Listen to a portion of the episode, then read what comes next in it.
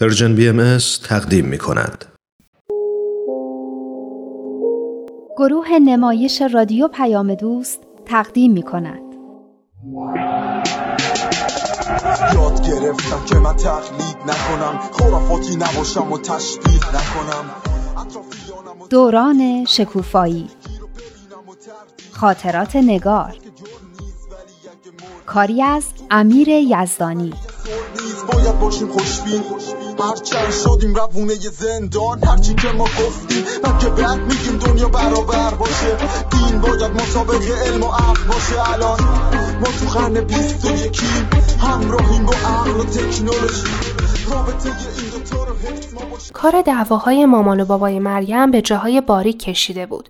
باباش نه تنها مامانش بلکه حتی مامان و باباهای ما رو هم تهدید کرده بود. کس دیگه به جز ما دخترها خبر نداشت و ما هم خیلی نگران بودیم. دیروز چی شد؟ چی چی شد؟ همون که قرار بود با بابات حرف بزنی دیگه. تونستی باهاش حرف بزنی؟ گفتی که تو راه که داریم میریم خونه مامان بزرگم باهاش حرف می‌زنم. راستش سوار که شدم خیلی سرسنگین بود. جواب سلامم هم به زور داد. میترسیدم حرف بزنم. میترسیدم عصبانی بشه و کارا بدتر بشه. بعد یاد حرفایی که نگار بهم زده بود افتادم و تصمیم گرفتم با معذرت خواهی شروع کنم. گفتم بابا ببخشید که اون روز بد حرف زدم. خیلی ناراحت شده بودم. اما کارم خیلی بد بود. ببخشید. بابام گفت تقصیر تو نیست. تقصیر اون مامانته که همش تو رو بر علیه من پر می‌کنه. دیدم اگه بخوام از مامانم دفاع کنم بدتر عصبانی میشه. گفتم بابا می‌دونم شما ما رو دوست دارین و هر کاری می‌کنین به خاطر ماست. خدا می‌دونه چقدر خوشحال شدم که فهمیدم می‌خوایم با مامان آشتی کنین. اما مامان خیلی دلش شکسته. طول می‌کشه تا راضی بشه. باری کلا این حرفا رو از کجا آوردی؟ نمی‌دونم. خودم هم نفهمیدم. همین طوری شد. فکر کنم اثر اون دعا مناجاتایی بود که از صبح خونده بودم. منم خیلی برات دعا کردم. هممون دعا کردیم. اثر دعاهای هممون بوده. قربونتون برم. خیلی خب بابا. این حرفا رو ول کنین. بابا چی گفت؟ گفت یعنی فکر می‌کنی ممکنه مامانت راضی بشه؟ گفتم به نظر من به خودتون بستگی داره بابا. اگه شما و مامان همونطور باشین که قبلا بودین فایده نداره. هر دوتون باید به خاطر زندگی هممون یه تغییراتی تو رفتاراتون بدین. آفرین. مشاور خانواده دیگه کیه؟ تو خودت یه پا مشاوری. نه بابا. این حرفای مامانمه که البته میگه بابام باید تغییر کنه. من یه خورده تغییرش دادم. خب بابا چی گفت؟ یه خورده سکوت کرد. بعد گفت مریم تو چقدر بزرگ شدی. باورم نمیشه. چقدر زمان زود میگذره. یعنی چی این وسط؟ تو رو خدا هیچی نگو سمانه بذار تعریف کنه.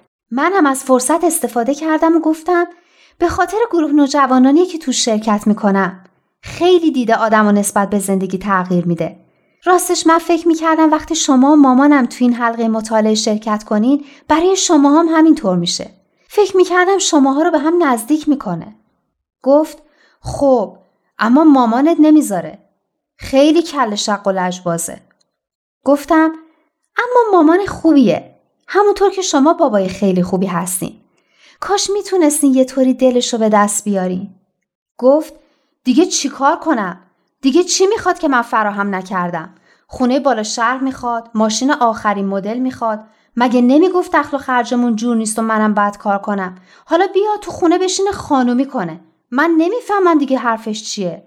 گفتم بابا عصبانی نشینا. اما اون موقع که شما با مامان نهال زندگی می‌کردین یه خواستگار پولدار براش اومد ولی مامان قبول نکرد. اصلا نذاش بیاد خواستگاری. اینو دیگه چرا گفتی؟ می‌خواستم بدونه که اینطور نیست که هر کی پول داشته باشه مامانم بره زنش بشه. بابا من فوری غیرتی شد و پرسید کی؟ کی اومده بود خواستگاریش؟ منم گفتم برادر خانم معتزدی از مشتریای مامان بازاری بود. حالا رفته با یکی دیگه عروسی کرده. مشکل مامان پول نیست بابا. گفت پس چیه؟ چی کار باید بکنم که تا حالا نکردم؟ گفتم بابا ناراحت نشینا.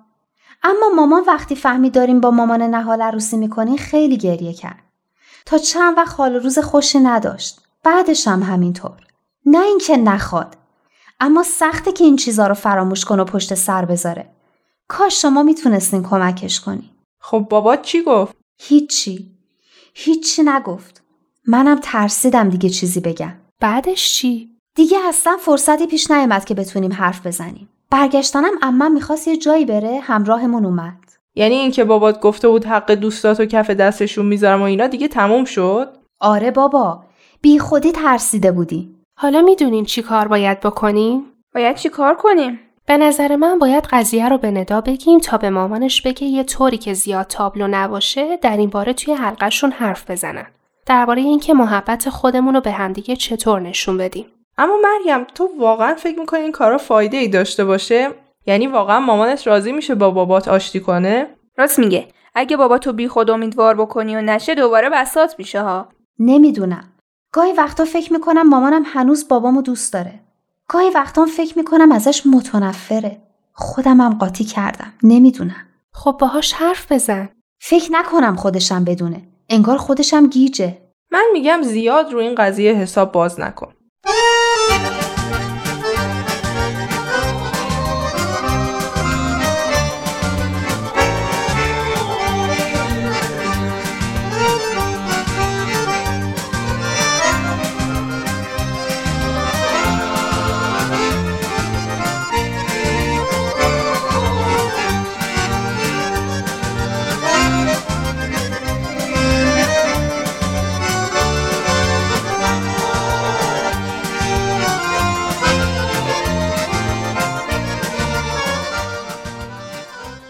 بچه ها یادتونه اون دفعه درباره چی صحبت می‌کردیم؟ درباره دین حقیقی بود. اینکه پیامبرا یا همون مظاهر ظهور الهی چطور یکی یکی ظاهر میشن و هر کدوم به بشر چیزهایی رو یاد میدن و بشر رو مرحله به مرحله جلو می‌برن مثل معلمای یه مدرسه. و اینکه پیامبرا به خاطر پیشرفت و سعادت ما فداکاری های زیادی کردند. درد و رنج و بلای زیادی رو تحمل کردند. این هم بود که پیامبرا بیشتر از هر کسی یا حتی بیشتر از خودمون ما رو دوست دارن. من از اینش خیلی خوشم اومد. آفرین. اما یه تمرینی هم حل می کردیم درباره این که چه چیزی یادگیریه و چه چیزی تقلید. یادتون هست؟ می‌خواین این تمرین رو ادامه بدیم؟ بله. توی بیانیه دین الهی کیست اشاره شده بود که تقلید و تعصب باعث میشه که مردم از دینهای الهی فاصله بگیرن و با هم دشمنی کنن. پس باید خیلی مواظبش باشیم. آره دقیقا. حالا این تمرین به ما کمک می‌کنه که مفهوم تقلید رو عمیقتر بفهمیم و به قول سمانه مواظبش باشیم. صفحه 13 رو بیارین. تقلید کاریه که چطور انجام میدیم؟ بدون تفکر. هر کاری که بدون تفکر و فقط برای اینکه دیگران می‌کنن انجام بدیم تقلیده. خب کدومش بود؟ رونویسی رو که خوندیم. مد رو هم که خوندیم. آهان اینه. بگین این تقلیده یا نه؟ در گروهمان مذاکره کنیم که چگونه می توانیم به جوامع خود بهتر خدمت کنیم. اینکه تقلید توش نداشت مذاکره است دیگه خیلی هم خوبه چون برای اینه که می‌خوایم به جامعهمون خدمت کنیم. بدون تفکر که نمیشه مذاکره و مشورت کرد. پس تقلید نیست. چون تقلید کاریه که بدون فکر کردن انجام بدیم. این چی؟ تمرین صحبت کردن یک زبان تازه با گوش دادن و تکرار کردن کلماتی که میشنویم. این تقلیده. چون فکر نمی کنیم و فقط تکرار می‌کنیم. نه دیگه اینم مثل اون رونویسیه. اولش فکر کردیم و تصمیم گرفتیم خوشنویسی یا یه زبان تازه رو یاد بگیریم. این سرمشق گرفتنه. تقلید نیست. حالا سوال بعدی کمک می‌کنه بهتر مطلب رو بفهمیم. روی دیوار چیزی بکشیم چون دیگران چنین می‌کنن. این دقیقا یعنی تقلید. همین کاری که بچه های ما می‌کنن. تا من میرم رو تخت نقاشی می‌کشم بقیه هم میان. به نظر من بستگی داره به این که از روی فکر باشه یا نه. البته اینجا هم نوشته چون دیگران چنین می‌کنند. پس تقلیده. رادان امروز عین شاگرد اولا شدی یا تا ما میایم دهنمون رو باز کنیم جواب میدیم.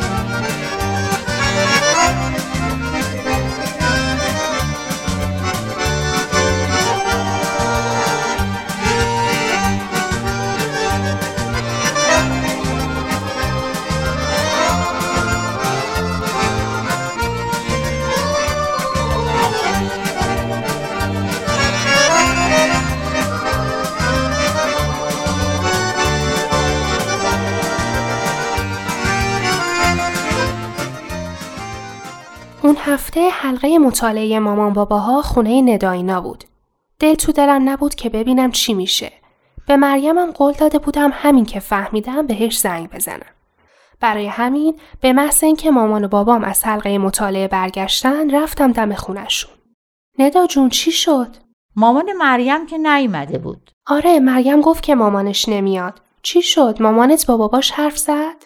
با باباش که نه. اما برگشت به بیانی از حضرت عبدالبها که قبلا خونده بودن. لسان شفقت جذاب قلوب است و ماعده روح. یعنی چی؟ ببین برو به مامان تینا بگو اینجایی بعد بیا تو تا مفصل برات تعریف کنم. مامانم اجازه داد فقط گفت زود برگردم چون دیر وقته. وقتی رفتیم تو اتاق ندا بیان حضرت عبدالبها رو معنی کرد. یعنی زبان مهربانی قلب ها رو جذب می‌کنه و غذای روح انسانه. چقدر قشنگ بعدم برام بگو تا توی دفترم بنویسم. دیگه داره پر میشه. یه کتاب واسه خودش. باشه حتما. البته چند تا بیان دیگه هم بود. انشالله خودمون یه حلقه مطالعه تشکیل میدیم و همش رو با هم می‌خونیم. من که از خدامه. حالا بگو بابای مریم چی شد؟ یه بیان بود که توش میفرمایند به اظهار دوستی که فقط با الفاظ باشد قانع نشوید. یعنی به این قانع نشین که دوستیتون فقط تو حرف باشه. تعارف علکی به همدیگه نکنین. چقدر قشنگ. آفرین مامانم از جمع پرسید که آدم از چه راههایی می‌تونه دوستی و محبت خودش رو به دیگران نشون بده و بحث مفصلی شد. چی گفتن؟ به نظر من که خیلی خوب بود. من تو حال نشسته بودم و همه حرفاشون رو میشنیدم. بابای مریمم تو بحث شرکت می‌کرد و نظر می‌داد و سوال می‌کرد. مامانم هم این وسط های پیشنهاداتی می‌داد. مثل اینکه برای علائق و افکار همدیگه اهمیت قائل بشیم و بهش احترام بذاریم و خلاصه خیلی چیزای دیگه که فکر کنم خیلی به درد بابای مریم بخوره. خلاصه همه چیز خیلی خوب پیش رفت. فکر کردم چقدر بیانات و تعالیم بهایی توی زندگی به آدم کمک می‌کنه. یهو به نظرم رسید اونچه که مدتها بود می‌خواستم از ندا بپرسم و بپرسم. ندا، آدم چطوری می‌تونه بهایی بشه؟ ندا یه دفعه جا خورد. بعدش محکم منو بغل کرد. دوتاییمون داشتیم اشک میریختیم. برام عجیب بود. ناراحت نبودم. نمیشم بگی خوشحال بودم اما یه حس عجیبی داشتم. نمی‌تونم بگم چی. یه حس خیلی خیلی خاص. به نظر من که تو خیلی وقت بهایی هستی. همینطور که اشک میریخت خندید. فقط خودت خبر نداری. واقعا یعنی چی؟ بهایی بودن همینه. همین که حضرت بهاءالله رو بشناسی، به تعالیمشون عمل کنی، برای رشد روحانی خودت تلاش کنی. اینکه به جامعت خدمت کنی و برای پیشرفت و سعادت بقیه آدما کار کنی. اینا همش کارایی که تو می‌کنی. خیلی هم خوب و قشنگ و خالصانه. راست میگی؟ من آرزو می‌کنم که به اندازه تو بهایی بودم. قربونت برم. اما من همیشه آرزوم اینه که مثل تو باشم. الگوی من تویی. الگوی همه ما حضرت عبدالبهاست. سرمشق هممون تعالیم الهیه. هممون با همیم. بعضیا شاید جلوتر، بعضیا شاید عقبتر. اونو دیگه خدا می‌دونه. مهم اینه که توی این جاده در کنار هم باشیم و دست همو بگیریم و به کمک هم جلو بریم. یعنی هیچ مراسم خاصی نداره؟ هیچی. هیچ آداب و ترتیبی مجوی. این یه اتفاقیه که تو قلب آدم میفته. هیچ مراسمی نمی‌تونه اون رو به وجود بیاره و هیچ مراسمی هم نمی‌تونه جلوشو بگیره. خوش به حالت. نمی‌دونی چقدر پیش حضرت بهاءالله عزیزی که خودت ایشون پیدا کردی و شناختی. خوش به حالت. بعد رفت و از توی کتاباش یه کتابی رو در آورد و به من داد. گفت اینو هدیه میدم به تو. به یاد امشب. بخونش. شرح آدمای خالص و پاکی مثل خودت. روی جلدش رو نگاه کردم. نوشته بود مطالع الانوار. محلهای طلوع نور.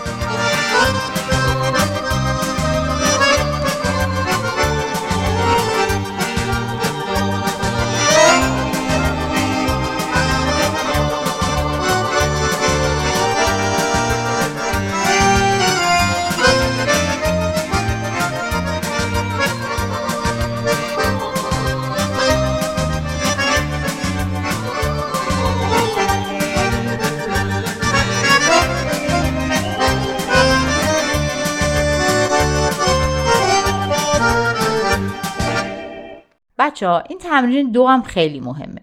درباره اینه که خیلی وقتا مظاهر ظهور الهی برای بیان بعضی از مفاهیم از نماد و استعاره استفاده می‌کنن و اگه ما متوجه این نکته نباشیم ممکن از دین حقیقی دور بشیم. تو ادیان قبل که خیلی یا به خاطر همین دچار اوهام و خرافات شدن. حالا کی می‌خونه؟ من بخونم. مظاهر ظهور الهی اغلب زبان را به صورت نمادین به کار می‌برند. کلماتی که در سخنانشان استفاده می کنند معنای خاصی دارند. نمی توانیم آنها را به صورت تحت لفظی درک کنیم. بچه ها اینو متوجه شدین؟ تحت ال... یعنی چی؟ تحت لفظی یعنی فقط از روی کلمات. عین معنی کلمات. یعنی معنیشون همون نیست که به نظر میاد. معنی نمادین داره. حالا یه تمرین حل می‌کنیم بهتر می‌فهمیم. خودت ادامه بده. مذاکره کنید که مثلا کلمات زندگانی، مرده، دوباره زنده شدن، جهیم و نان در آیات مقدس زیر را چطور باید درک کنیم. متوجه شدین؟ حالا خوب گوش بدین. روزی یکی از اصحاب عیسی والدش وفات نمود و او خدمت حضرت معروض داشت و اجازه خواست که برود و او را دفن و کف نموده راجع شود. آن جوهر انقطاع فرمود عربیشو بلد نیستم معنیشو می‌خونم. اشکالی نداره. یعنی واگذار مرده ها را تا دفن کنند مرده ها. حالا اگه این رو تحت لفظی معنی کنیم یعنی اگه بگیم هر کلمه همون معنی معمولیش رو میده چطور مرده ها می‌تونن مرده ها رو دفن کنن؟ خب شاید زامبی باشن فکر کنم این قصه ها و این فیلم ها و خیلی از خرافات هم از همینجا اومده که مردم کلمات مقدسه رو ظاهری معنی کردن خب حالا معنی واقعیش چیه؟ مرده ها چطوری می‌تونن مرده ها رو دفن کنن؟ برای اینکه بفهمیم مرده واقعی کیه اول باید بفهمیم زنده واقعی کیه آدم به چی زنده است؟ وقتی میمیریم میگیم چی از تنش خارج شد یا جدا شد؟ روح دیگه میگن فلانی مثل جسد بیروح افتاده بود پس انسان به روح زنده است حالا اگه همش به جسممون برسیم به روحمون توجهی نداشته باشیم غذایی به روحمون ندیم مراقبش نباشیم چی میشه؟ روح میمیره بیچاره. بله روح ضعیف میشه. حیات روحانی ما میمیره. میشیم جسم. یعنی فقط یه مش غریزه برامون باقی میمونه که حیوونا هم دارن. از انسانیتمون دیگه چیزی نمیمونه. بیشتر جاهایی که تو آثار مقدسه به مرده ها اشاره میشه منظور آدمایی که از حیات روحانی محروم موندن. از شناسایی مظهر ظهور الهی و تعالیم اونا که به روح انسان تحرک و پویایی و حیات میده محروم موندن. مرده حقیقی هم اینا هستن. چون اون مرگ که مال همه است. سراغ همه میاد. دیر و زودش زیاد فرقی نمی‌کنه. مرگ حقیقی و همیشگی همین محروم موندن از حیات روحانیه.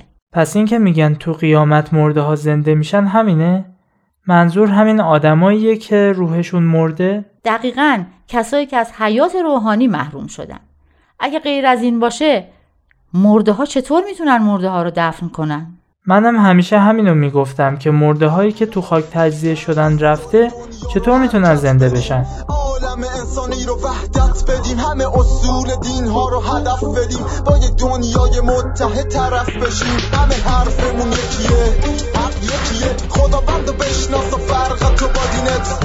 اشکاف ببین عقل تو چی میگه؟ مهمین دین توی قلب تو بشینه.